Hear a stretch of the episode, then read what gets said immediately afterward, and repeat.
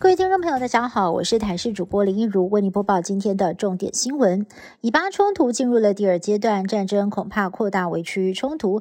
以色列跟黎巴嫩、叙利亚的边界地带也都炮声隆隆。美国陆战队一支快速反应部队目前正前往地中海东部，以便有需要的时候随时协助撤侨。同时，约旦也要求华府部署爱国者飞弹防御系统，以防遭到战火波及。巴勒斯坦激进组织哈马斯突袭以色列，引爆了中东战火。哈马斯海外领导人马沙尔最近接受访问的时候表示，中国、俄罗斯对这次突袭行动相当感兴趣，中国更有意效法作为武力犯台时的参考。国际间担心美国因为以巴战事分神，可能无暇顾及乌克兰跟台海关系。美日的学者也警告，必须要慎防中国趁机在台海蠢动。哈马斯恐攻酿成了以色列大量死伤，医院对血液的需求量暴增。幸好以色列在去年就启用了地下战备血库，加上大量以色列民众加入捐血的行列，才让各地的紧急血液需求得以被满足。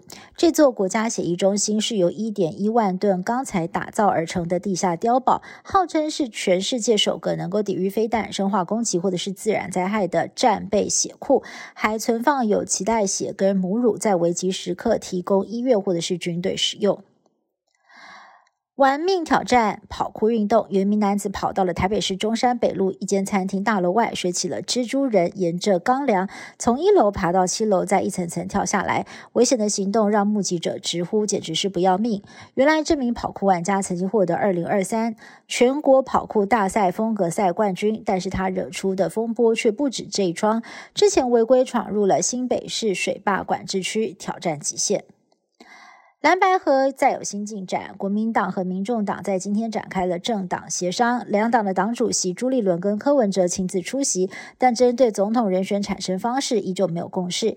朱立伦先是出善意，表示之前讨论的方案都已经不存在，柯文哲仍然坚持要公平的原则。不过首场会谈，蓝营主帅总统参选人侯友谊并不在现场，也遭到民进党酸，恐怕被朱立伦给卖了。而中午侯朱两个人同框，侯友谊就回应。应了这个被卖的问题哦，他说朱主席不是在这儿吗？强调自己在这一局当中不会缺席。物价上涨，从饮食开销就很有感。国民党立委罗明才质询的时候指出，现在外面卖的排骨饭肉是越来越薄了。对此，主机长朱泽明回答：“难怪委员的身材可以保持苗条。”这句话现在又引发热议，因为朱泽明之前也曾经在质询台上针对物价说出：“欧阿米算一碗二十块钱，IP 不知民间疾苦。”而且当时质询的立委也是罗明才。结果这次朱泽明被问到排骨饭再创金句。以上新闻是台新闻部制作，感谢您的收听。更多新闻内容，请您持续锁定台视各界新闻以及台视新闻 YouTube 频道。